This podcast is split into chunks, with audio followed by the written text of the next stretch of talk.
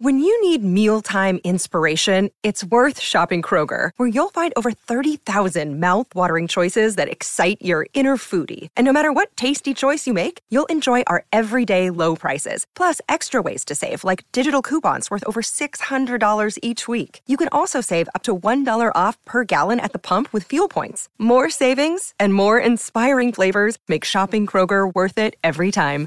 Kroger, fresh for everyone. Fuel restrictions apply.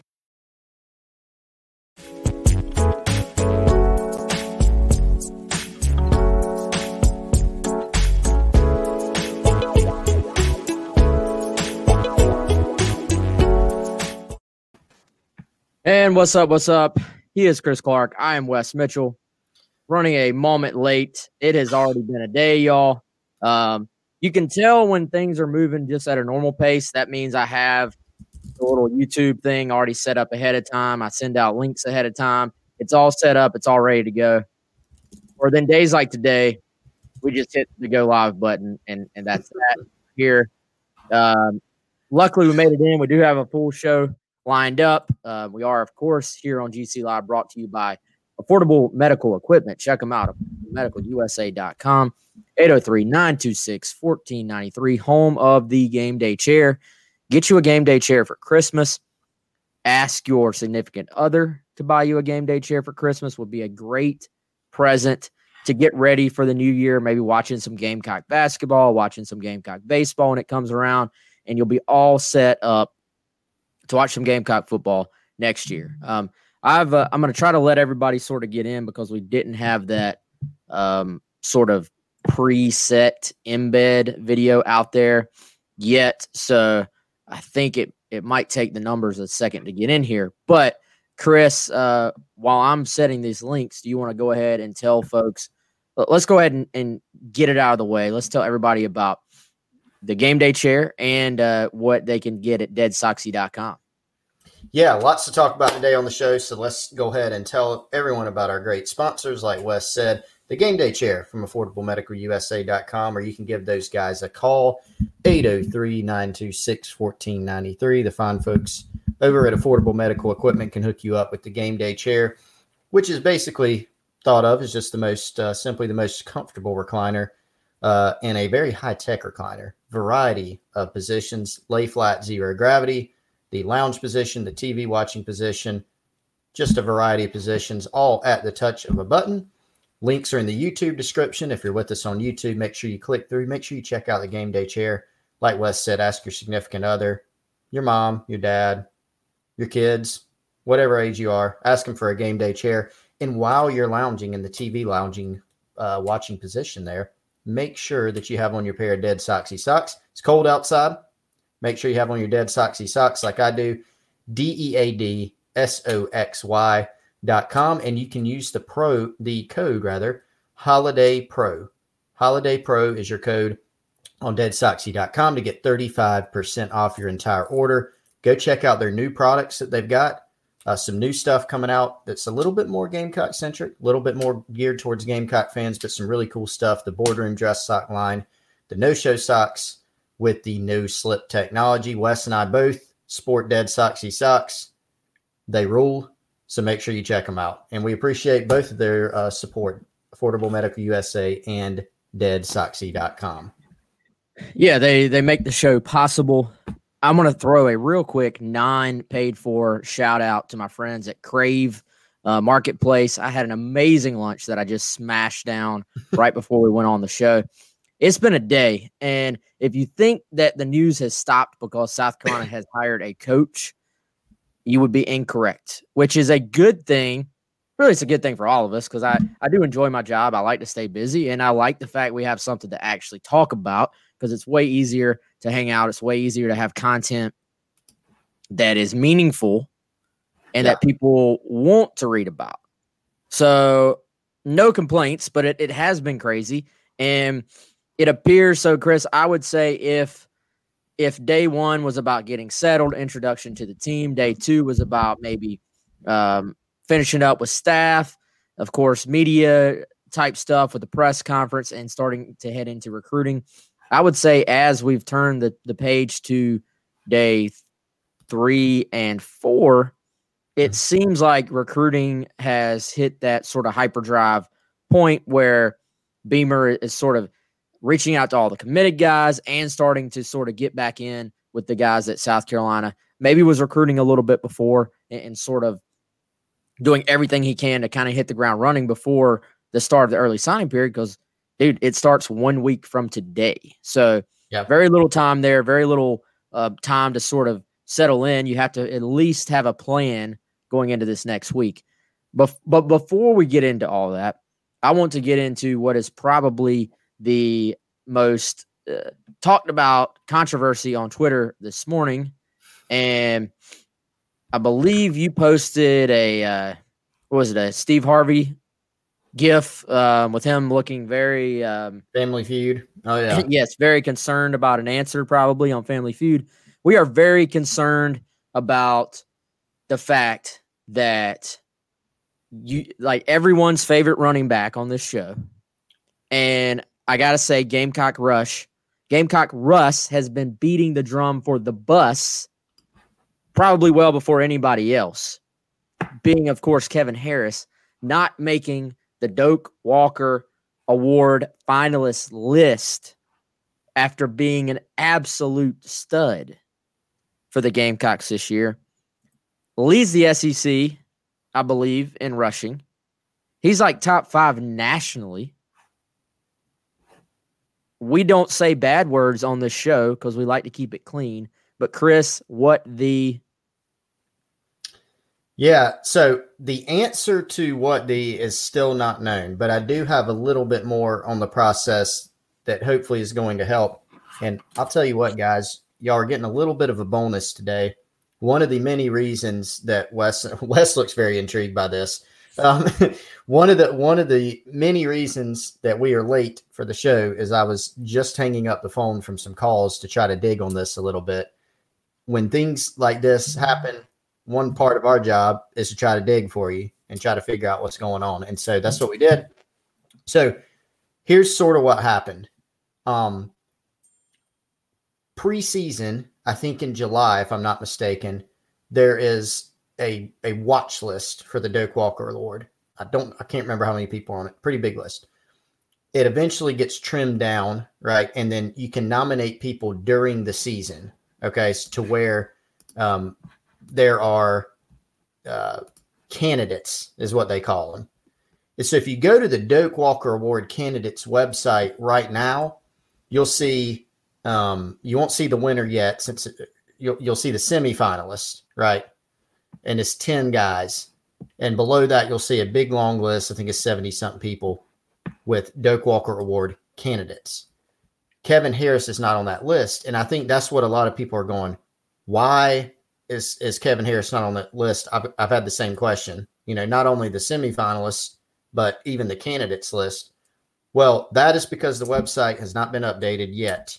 He was considered.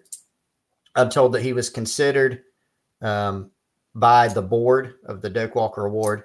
Kevin Harris was in the discussions during the season. He did get an official candidacy nomination during the season. It's completely fair that he wasn't on there preseason, right? Like nobody saw this coming. Um, but he was on there. The website just wasn't updated in time. But it is true that he did not make the cut to the 10 semifinalists.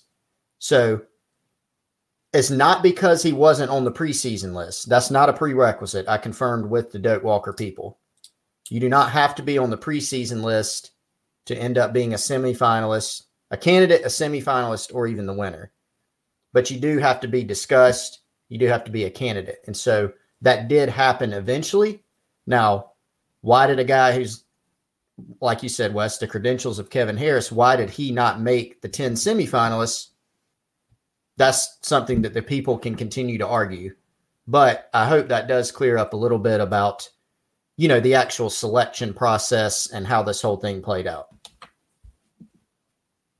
Yeah, man. So, um, so yeah, that there was, as you just said, Chris. I know people are maybe catching up because we're a little bit behind um, as far as what the the chat is, but yeah. So the preseason list did exist, but he did not have to be on it, as Chris just said, and I, I think that's a that's a great clarification because that was my assumption. It was well, maybe you have to be on some earlier list. I don't know, but then it asked the question of how who who's on this board and what are their requirements what are they looking at because it would be one thing if it was like a clerical error or some you know some logistical thing where it just didn't work out but they watched him play and he still didn't make it he was eligible to make it and he still didn't make it that sort of gives uh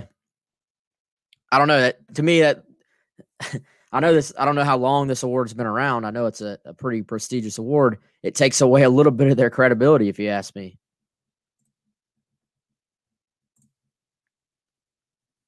Muted. I, I hit it while I was talking that time, literally. I was trying to click on something and mishit it. I, am tired. So, you know, I, look, the guys on this list, I don't know all of them. I know many of them, and they're really good. I mean, you're talking about ETN and Breece Hall, Najee Harris.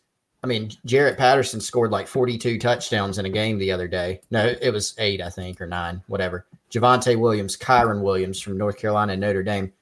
They're these guys are outstanding. I know them. But you do feel like Kevin Harris, come on, you know. Now, I don't know the records of these schools.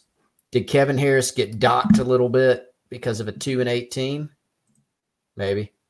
I didn't get any insight into, you know, why he wasn't a guy. That's just those are the discussions. I spoke to someone who was on a lot of these calls to figure out, you know, what exactly um, the process was. But it's it's still at the end of the day, Wes, it's a subjective process, you know.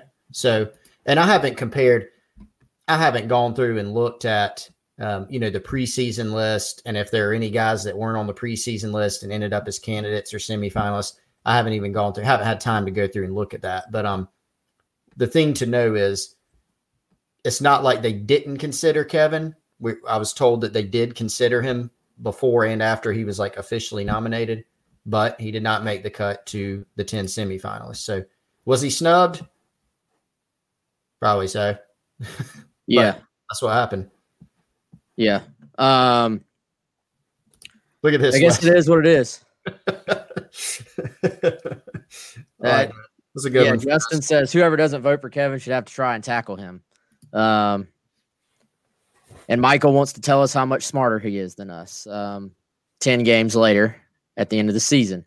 Um, so, all right do, do do we stick with the Kevin Harris deal or do we uh, do we move forward here?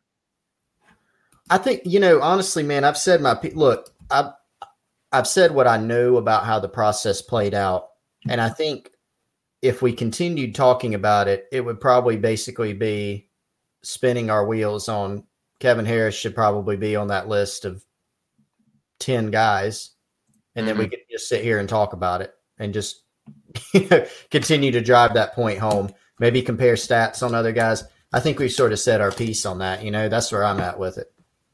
Yep. So, um, all right, and, and I, dude, I, I think the the two win season has got to be a factor in that. Has to, has to. Um, you know, and and the fact that he just wasn't. No, I, I do. I mean, I do think the name. Yes, his name did not carry a lot of weight preseason, but it seemed to me like he very quickly because he had some really long, nice runs that became highlights. Um, his his name sort of quickly took off. I, I feel like, and the fact that he had multiple, where did he have five 100 yard games? I think so.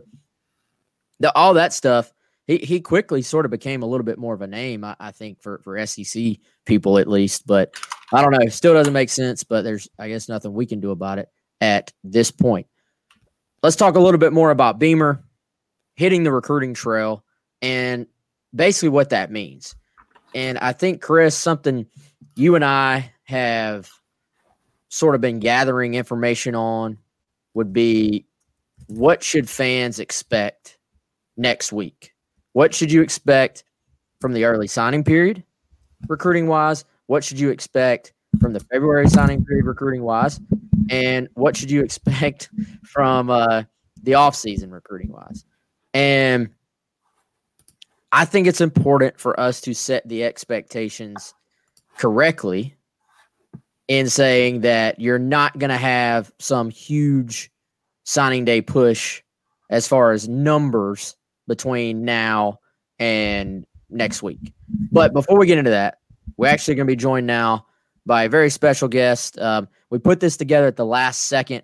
Uh, Carrie, give me a thumbs up down there if you're ready to roll. Um, we're going to bring in Kerry Murdock, who actually covers Oklahoma on our Oklahoma rival site. He's going to he's uh, going to join us here to talk a little bit about Shane Beamer and what he has meant to the Oklahoma program. Kerry, appreciate the time, man. How you doing today? What is this device that I'm? What is this newfangled machine that I'm speaking into? you are live on uh, Streamyard. Um, it is sort of like Zoom, but a little bit different. So, yes, I'm uh, making in some money on this. I need a piece of this action. Yeah, it's twenty five dollars a month. We'll get you all this and more. Um, but a game day uh, chair. Well, that, yeah. that's how how much is a game day chair, Chris? well, it's more than twenty five a month, but maybe not with financing. Um, I think yeah. they finance it. But Kerry, I know you would be down for a game day chair for your man cave. So check it out. You can order it. I think they shipped Oklahoma. I am I am spending more games on the couch for the first time ever this year, so that kind of sucks. Yeah, yeah, it, it's it's been weird. Shrinking. Yeah, weird for everybody. Um, Kerry, of course, with uh, Soonerscoop.com.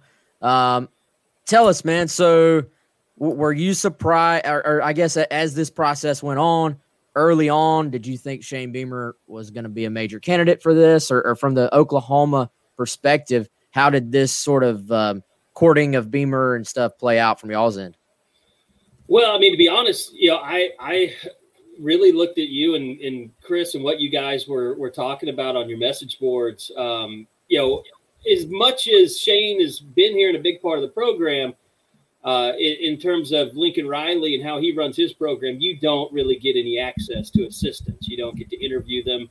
Uh, you only get to interview the offensive coordinator and the defensive coordinator. And then when your head coach is the offensive coordinator, uh, you're screwed. So, you know, you just get to interview Alex Grinch, the. So, you know, I would say we had a handful of media opportunities over the years with Shane. Um, certainly, if there was going to be a coach that you could kind of develop some type of relationship with, it, it would have been him, just a very personable guy. So you knew he was a climber, though. I mean, there's no doubt about it. I mean, you don't leave Georgia and come to Oklahoma. It was obvious he was wanting to kind of pick Lincoln's brain and find out some more about the offensive side of the football. Uh, and so it was only a matter of time. And obviously, with his name, his family name, uh, you knew that, you know, uh, I think Old Dominion, maybe a year ago, he was in the mix for that job. Uh, so his name had been out there a little bit. So you knew it was only a matter of time until somebody came after. Him. Kerry, so tell us a little bit about Beamer's, you know, role out there. We know that obviously he was someone that uh, was at Georgia under Kirby Smart, and then Lincoln, you know, one off season gave him an opportunity to, to go out to Norman. Shane talked about that some at the press conference the other day. But, you know, I know Lincoln did a, a, media availability after he was hired and talked about why he hired Beamer. Take us back to that, you know, through the process about, you know, maybe why Lincoln Riley wanted to hire him. And then maybe just some of the characteristics and qualities that you guys have seen from him, just from observing and knowing what you do about the program about Beamer. Well, obviously he was, you know, running special teams at Georgia. Uh, they had just played Georgia. I mean, that's the funny thing. They just played Georgia in the college football playoff game, that overtime classic, uh, and lost. And then Shane Beamer uh, left to come to Oklahoma, and a lot, you know, big part of it was special teams. Uh, but a big part, like I said, was just kind of wanting to learn from Lincoln Riley, learn more about his offense. And uh, I know there's been rumors out there about maybe hiring Garrett Riley uh, to come in to be his offensive coordinator but you know, I, I just think that, that was something attractive to him, and and obviously, uh, Shane Beamer, while he was in Oklahoma, uh, certainly made the program better through recruiting, through special teams. Uh, he, he brought a new area of the country into play for Oklahoma. Although Lincoln Riley had been out, you know, at East Carolina, so he knew some of the uh, you know high schools and names and faces.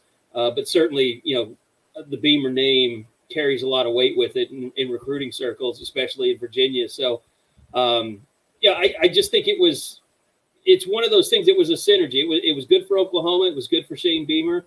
uh, and you know it, it helped raise his profile as a coach. That you know you want to be somewhere you're either a defensive assistant for one of the best or you're a, an offensive assistant for one of the best and I, I, just think that was probably something that shane couldn't turn down was being a, a lincoln riley assistant on offense Kerry, so we um, we hear out here that obviously Shane has been very impressed with with Lincoln Riley and that offense and how he runs things. And as you said, part of the reason he went out there was to sort of get a get some time under another coaching tree. And so I don't want our fans out here to think that you can just clone the results Oklahoma's getting.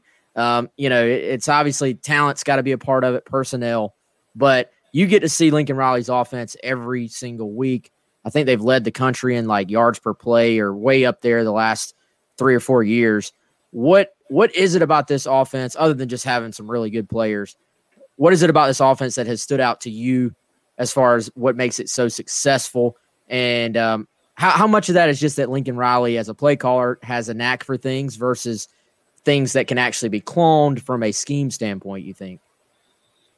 I mean, it's a little bit of everything. Uh, you know, you, you don't Lincoln Riley became Lincoln Riley because of Baker Mayfield. And mm-hmm. I mean, you know, you had to have players that could run that system. I mean, he came in, uh, he had a lot of NFL talent at his fingertips. I mean, he had Dede Westbrook, he had Sterling Shepard, he had Baker Mayfield, he had Orlando Brown. I mean, um, you know, Mark Andrews, all these guys. I mean, you look down a list of offensive players that Lincoln Riley had in his first two or three years, even the offensive linemen. I mean, uh, those guys, you know, all in the NFL pretty much still. Um, just it went hand in hand. But Lincoln certainly, you know, is a wizard uh, coming up with game plans and uh, play calls and doing things that just make you, you know, kind of shake your head. Uh, he had a play against Oklahoma State this year. Uh, Spencer Rattler was lined up in shotgun, just kind of shifted over. Nobody really noticed. Noticed they actually snapped it to the running back, who then handed it off to Rattler, who faked a reverse uh, and ended up throwing a pass for a touchdown. Uh, and we, you know, they tried that play before, and nobody could remember that they tried it because it didn't work. Uh, but it's it's just one of those things. It's like you know he comes up with a play like that, and he's like, "Oh, we ran that before. I mean, you guys have seen that." And we're like, "No, you just do a bunch of really strange crap, and we don't remember it from game to game." Uh, so yeah, there's a big part of Lincoln's fingerprints that are on that. But you know, Garrett, you know, has done a good job at SMU this year. Uh, I think they're in the top 25 offenses in the country. Um, of course, they've got Shane Buechele as their quarterback, the Texas transfer. That's a good quarterback. But I mean, that's the thing. Uh, Shane Beamer, to me, as long as he attracts a really good quarterback, uh, you know, uh, or has someone that he can, you know, make successful right off the bat, that's you know that's the first challenge offensively. Is, is you've got to find that trigger man uh, that can be able to do it at a high level uh, and can run your offense, and then all that other stuff, the play calling and you know, using H backs and tight ends and integrating the run game and uh, you know all that stuff. That's you know not really window dressing, but it's just uh, it it's adds more to the menu. You have to start with that quarterback. I mean, that's that's the biggest thing. If Lincoln Riley didn't have Baker Mayfield, uh, maybe you know he's not considered you know the guy he is today. Yeah, I wanted to, so you mentioned earlier Lincoln saying, "Hey, we ran that play before, nobody really remembering." Does he still is he keeping up his pace of the photographic memory on the plays still?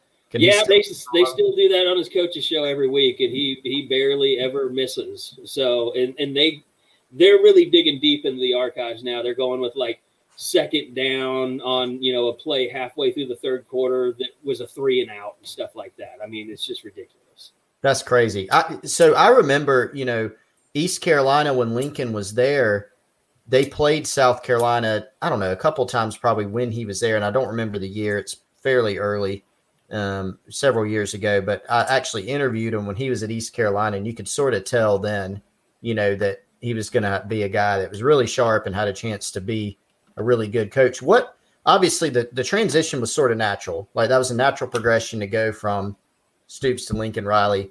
And obviously, you mentioned the personnel, the situation he walked into was a pretty good one.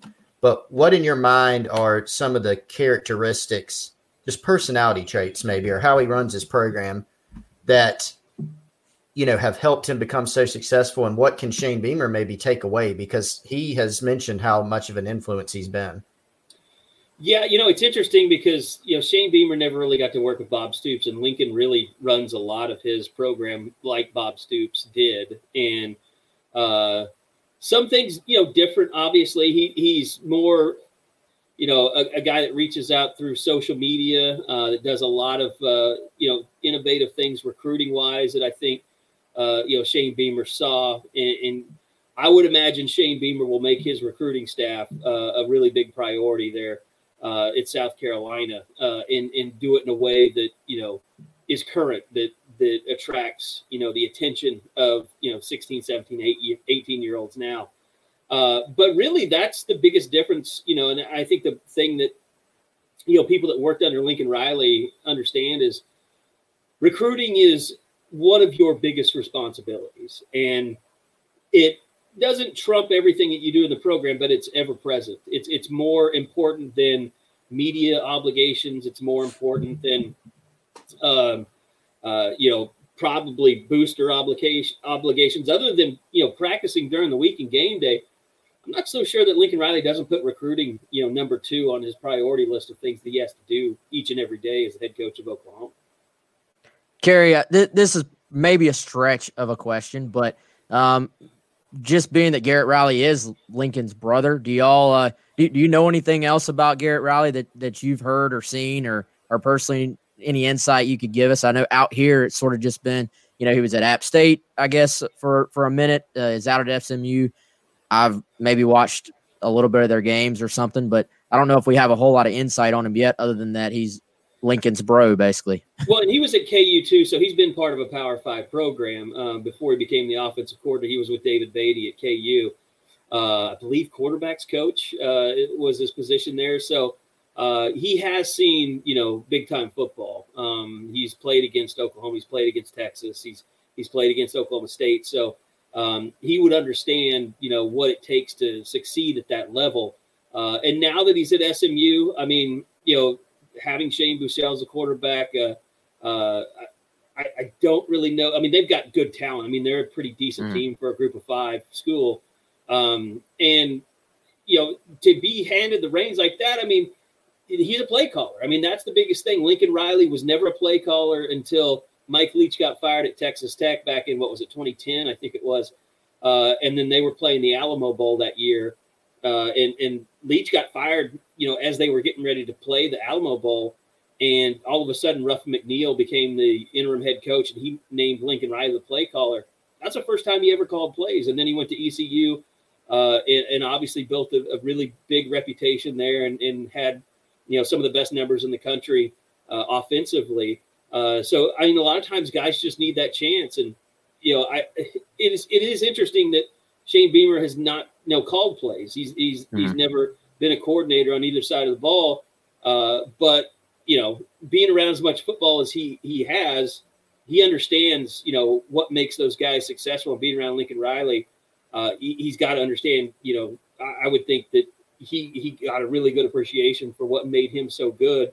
Uh, and, and you know, if he is really looking at Garrett Riley, I I would say, you know, um, you probably couldn't ask for you know a, a, a better photocopy uh, than you know uh, what you'd get with him. Last thing I got for you, Kerry, is going to the Garrett Riley possibility.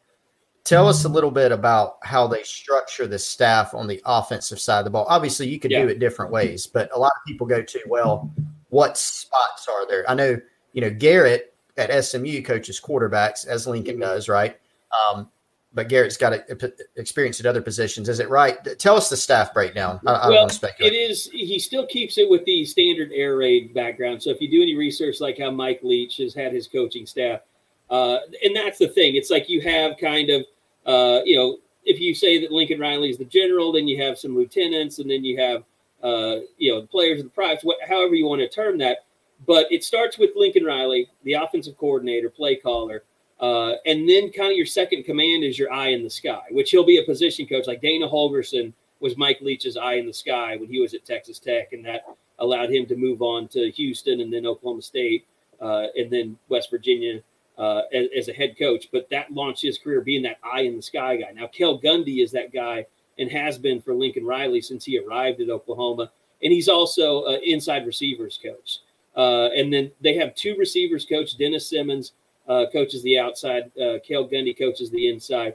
Uh, Shane Beamer had the H backs uh, role, and then tight ends kind of got integrated into that. Then they had a running backs coach, um, which is Demarco Murray, uh, just started last year.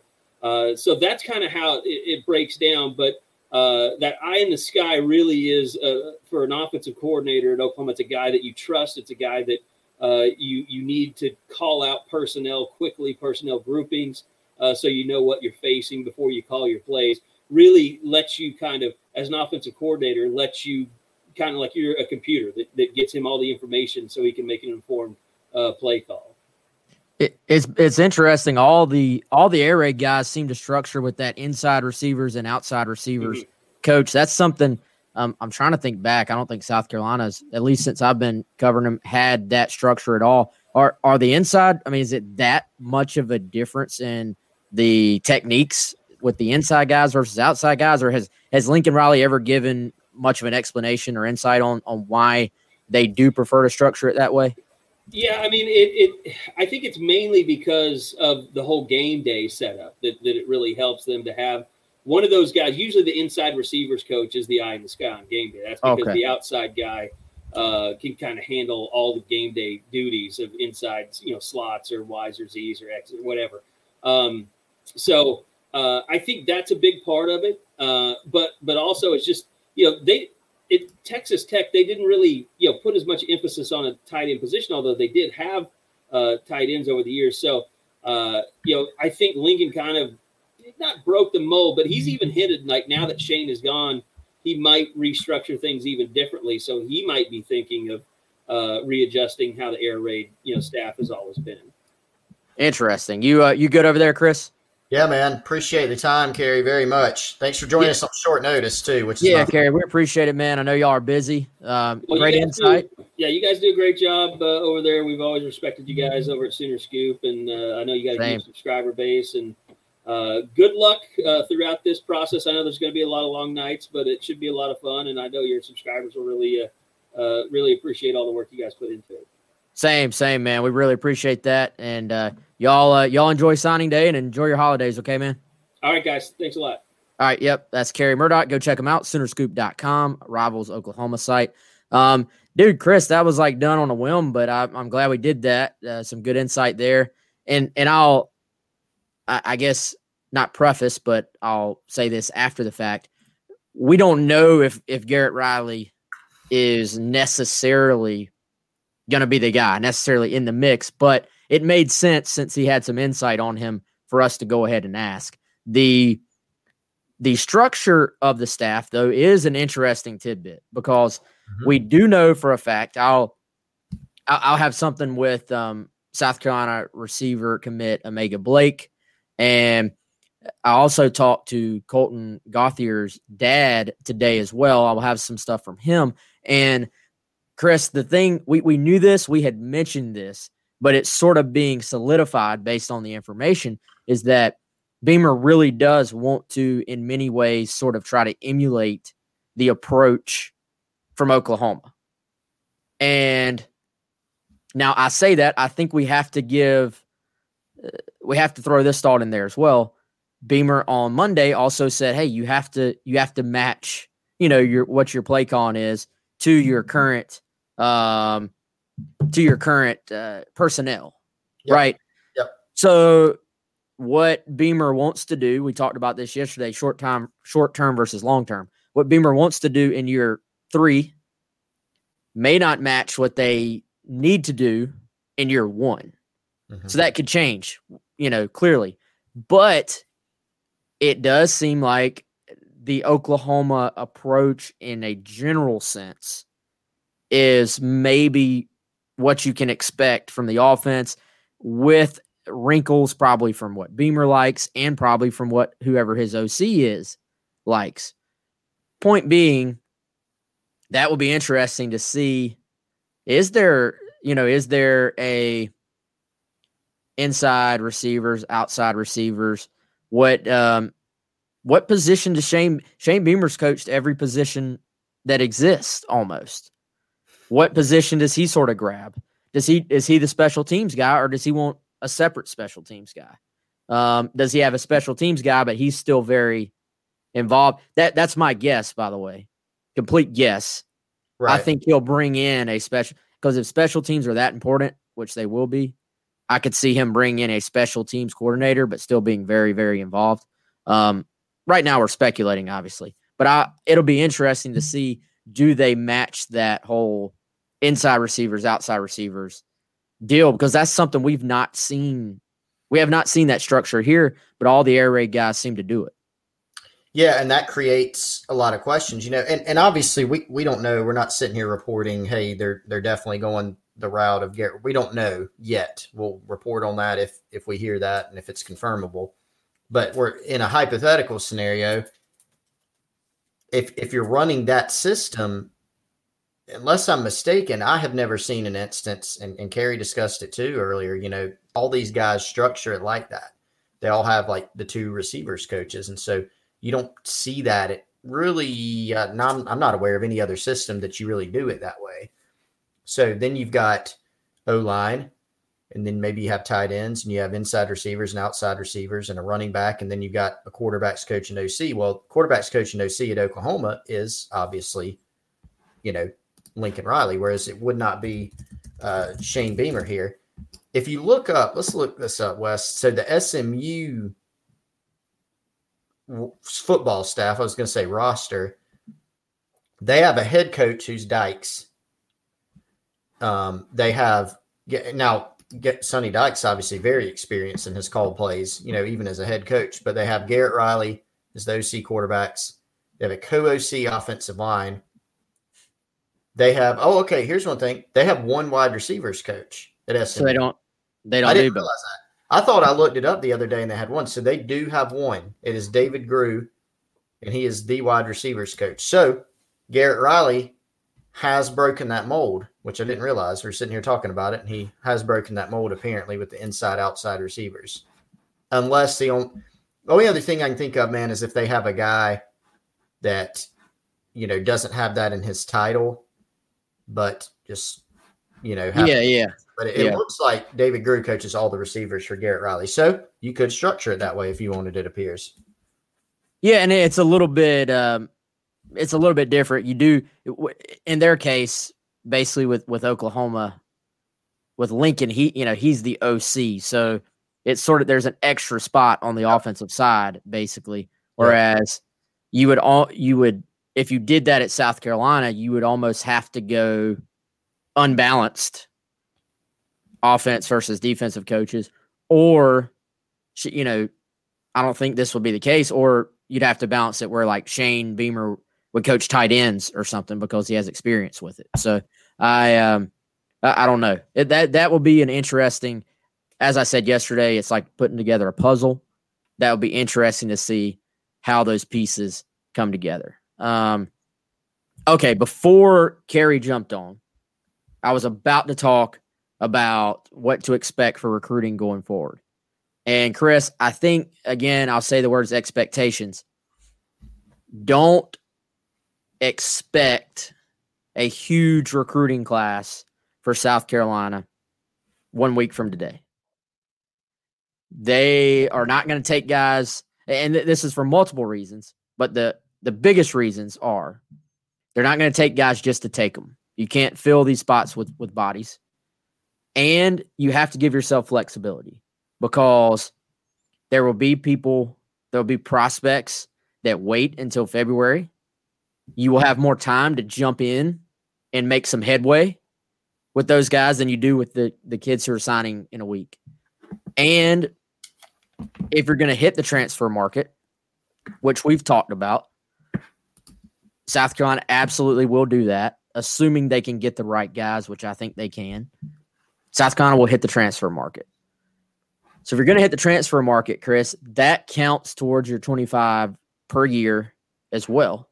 So the last thing, the worst thing South Carolina could do would be to take too many kids now, then have some transfer that could help you right away mm-hmm. and not have a scholarship available for them. So go ahead. There there will be people that don't read our content. There will be people that don't watch our show. There are people on Twitter that don't pay as much attention who get upset next Wednesday that South Carolina only signs 10 guys or something like that, just to throw a round number out there. But that's all by design. I think is something that we need to go ahead and all accept right now. Yeah, and the strategy makes sense. You know, so you're sort of I don't stuck is a bad word, it's too strong, but you're in a position where obviously there's holes on the roster, right? And so you don't want to go through recruiting class and maybe only sign, you know, 10 guys, period. Like you don't want to do that, but we, we don't anticipate that happening. You know, you've got to balance between filling out your roster from a numbers standpoint while also getting players that can help you. The, the holes that are on this roster need to be filled with guys that next season can help, number one. And with the position they're in, they're going to have to strike a balance between high school guys who you can develop long term, although some could play next year, junior college guys, and then transfers from the portal. Now, the portal, as we've discussed, can be a crapshoot for sure, just like recruiting can um, in the high school or junior college ranks. But you do have to bank on trying to get some guys out of there. That's going to be your best case scenario. And like you said, Wes, if you fill up and they used 20 spots on on Wednesday, number one, you definitely wouldn't be getting quality players in this instance with all 20 because it's just mm-hmm. not and it's not realistic. And then you're really um, mortgaging your future in terms of getting it to february and then getting hitting the transfer market. So you balance all that. It's a tough balancing act no doubt about it but it is a, a line that they have to walk and it makes sense to do you know to take that strategy and take that approach uh, i mentioned this at some point this week rutgers who i know generally uh, sort of mimicking Rutgers is not always the best idea in football, but they have they've turned things around much quicker as far as being competitive than anybody thought. They yeah. took 10 transfers this offseason. Um, does South Carolina load up with 10 transfers? I would get I would go under on that bet, but does South Carolina load up on some transfers potentially if it's the right guys? Absolutely. Arkansas took five, two two of them contributing, but one of them is their starting quarterback. He's hurt right now, Felipe Franks, but he has been their starting quarterback. So if you can get impact guys and depth guys from the portal, it makes sense. And you're actually going to have a situation, Chris, where a lot of the portal guys, even uh, that would have been grad transfers, a lot of them will come in now with two years instead of one. If it was somebody that would have been leaving after this season as a grad transfer, because this year didn't count. So mm-hmm. you could get two years out of some kids as opposed to one, which I think obviously could be an advantage for, for anybody, not just South Carolina. It could be advantage for anybody that takes advantage of it. Uh, let's see, 17M views. I wish we had 17 million views. Says, um, I don't think South Carolina has thought about JUCO options yet. Actually, they have. Um, in fact, I would say, Chris, other than the high school kids, South Carolina has already known about and already sort of had as as primary targets. I'm sure maybe a guy or two will emerge for next week. But from what we've seen so far publicly, the offers that have gone out, it has been a primary JUCO approach for mm-hmm. South Carolina heading towards next Wednesday. It is because you know JUCOs right now are some of your newer names. Now some of them were already on the radar, like an Isaiah Norris, for instance. It was Beamer's first offer that we know of, right? A, a Anderson native from my alma mater of T.L. Hanna, uh, and now at Georgia Military, and a guy that the previous staff, you know, knew about and recruited too, but Beamer pulled the trigger when he got in to, to his post as head coach. So you got him, you got receiver Quay Davis was one that they offered, Jamori Robinson's an edge rusher type of guy that they're in on. A lot of the guys that you're going to see, look, they're going to take another look at high school guys, but a lot of the high school guys are A, your commitments right now, the core guys that you have committed, and then B, you're going to look at a lot of guys, whether it's carrying into December or into February, a lot of guys that were already on your high school radar anyway. You know, with the existing staff, Beamer can come in, go over those things, and say, hey, who do we already have? You know, who's familiar with South Carolina? Who's familiar with us? And you can take a look and go from there. And maybe you're looking at some flips. You're looking at a guy like Bryce Steele, who was a commitment with now with Boston College. You take a swing at him there's going to be a lot of guys that they take a swing on, whether it's for Wednesday or for February, that they already have existing relationships with. And then you are going to go in with a few new guys. But some of these junior college guys, you, know, you may have an early enrollee or two out of that bunch, or you may have some guys that would prefer to go ahead and sign in December, even if they don't enroll in um, until May. Yeah, I'm I'm curious to see what happens there. I think um, we're we're to have some more on, on this on uh, the Insiders Forum here shortly. We've um, we're kind of at that point, frankly, Chris, where I feel like we've gathered so much information. We've got to now try to figure out how to actually put it out there so everybody watching right now can read it.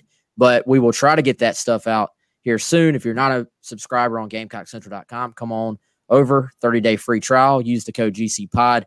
If you already sort of know that you want to sign up, you don't want a free trial, you can actually just sign up with the code Gamecocks, and you'll get uh, basically your first year for $50, 50% off. So come on over, give us a shot. We've got a lot of momentum as a site. We've had, I mean, I don't know what the site looked like 10 years ago, but we've had, I would say, record signups in the last month or so as far as the number of people getting on. So hopefully, if you're out there and you have not given it a shot yet, come on over, give us a try. I think you'll love it. Um, John on Facebook said Spurrier said in the past that scholarships aren't good for one season. If the players aren't producing, they may need to pay their own way and hang around as a walk on. That approach is dated, though. Can't do it anymore.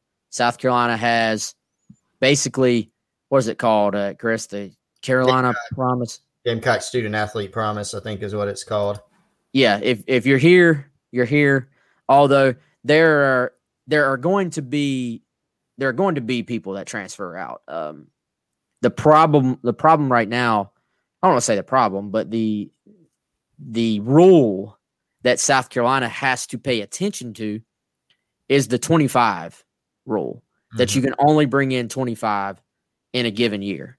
So even if guys transfer out, which some people will transfer out, and that's fine. That's part of that's part of rebuilding a roster. It's not going to be an issue with the 85 at yep. all. The issue is you have to stay under 25 per year as far as what you can bring in and and South Carolina has already counted forward to this 25 several guys from last year. You look at the kicker, the punter, you look at Jalen Brooks, um, you look at Adam Prentice, those guys have already counted forward. Yep. Yeah. So again, that's more that balancing act. You do remember that you don't, you know, people are looking at it, like you said, man, is okay, 25 guys, load up. We need all 25 guys. Understand that approach, but also understand that because of you know guys that you've already brought into the program, you are down a few numbers, and so um, that adds to it a little bit. That balancing act that we talked about of of trying to balance getting talent in, needing spots, but being smart about it. You know, this is obviously right now it's sort of a frantic process, right? Early signing day, right around the corner, but you know you do have to understand and bear in mind there that you, don't have to rush to the finish line you're not going to hit, probably not going to hit on all your high school targets, whether it's December or February, just because of the circumstances. You know, it's a new coaching staff. Some of the guys that you do want to swing on have already committed to other places, and it may be hard to get those. It's just the reality of the situation. So be patient, try to make the best of the situation, get the best players you possibly can. And in order to do that, you're going to have to hold some slots forward and be smart with it from a numbers standpoint. All right, we'll hit a couple of questions, then we're going to get out of here because we got some content we got to produce on Gamecock Central. Greg asked, "Is the transfer portal immediate eligibility for this coming year only, or is that the new normal?" That actually is not official yet. That's only expected, unless you're a grad transfer. But that would be the new normal, assuming that legislation gets passed. Uh, let's see. Um, do we do I do we think Joyner could possibly be better as a defensive player? I would say no. He's already moved around enough. He started, you know, that, that was a nice play against Kentucky. I think you used the entire offseason to get him settled in at receiver and go from there. Chris, do you agree with that? Yeah, I think so. And, you know, I think for Joyner, um, the next step for him, just continuing to learn how to play receiver. Here's what we know about him when he's had the ball in his hands this season, he's shown the ability to make some things happen. I mm-hmm. think you almost like you almost equate it to if you want to use a basketball analogy, you know, people talking about moving without the ball. Playing with, yeah, playing without the ball. Playing without the ball, and, and that I think that's the thing where he's got to get. He could get certainly better when you look at, back at the tape. You know, not that he's not engaged or anything like that, but just playing without the ball, whether it's blocking, doing more to get open. You know, those are the things that. And look, to be fair, he doesn't have that receiver experience. So if he can continue to do those things, that would certainly help progress his game further. He has shown that when you scheme up ways to get him the ball, that he does have the ability to make some things happen in the open field. Uh, Travis said need to get Ortre Smith back and then add another four star to the mix. I will say this: I uh, I need to confirm this with somebody else, but I did hear that Ortre was at that team meeting when Beamer got into town. Okay, you heard the same. Okay, all right, he was. So there you go. That that's obviously you know in Ortre. God, we, we saw what Ortre could do as a true freshman, playing just sort of thrown into the mix. So if he's back healthy and dedicated and good to go and has sort of had a full offseason, that uh, could be helpful for South Carolina at the receiver position. We'll see what they can do. Clearly, that's a focus. Is it high school guys? Is it JUCO? Is it transfers? Really, frankly, it's probably all the above, but we'll see what happens there. Um, Chris, I say we close it out. You good to go? Good to go, man. We got a lot of work to do still. Yeah, appreciate all the degenerates on our chat. Hopefully, we'll have a chat name for you soon. But uh, for Chris, I'm Wes. Come check us out at GamecockCentral.com. Until tomorrow, um, y'all have a good one. It's time for today's Lucky Land horoscope with Victoria Cash. Life's gotten mundane, so shake up the daily routine and be adventurous with a trip to Lucky Land. You know what they say. Your chance to win starts with a spin. So go to LuckyLandSlots.com to play over 100 social casino-style games for free for your chance to redeem some serious prizes. Get lucky today at LuckyLandSlots.com. Available to players in the U.S., excluding Washington and Michigan. No purchase necessary. VGW Group. Void where prohibited by law. 18 plus. Terms and conditions apply.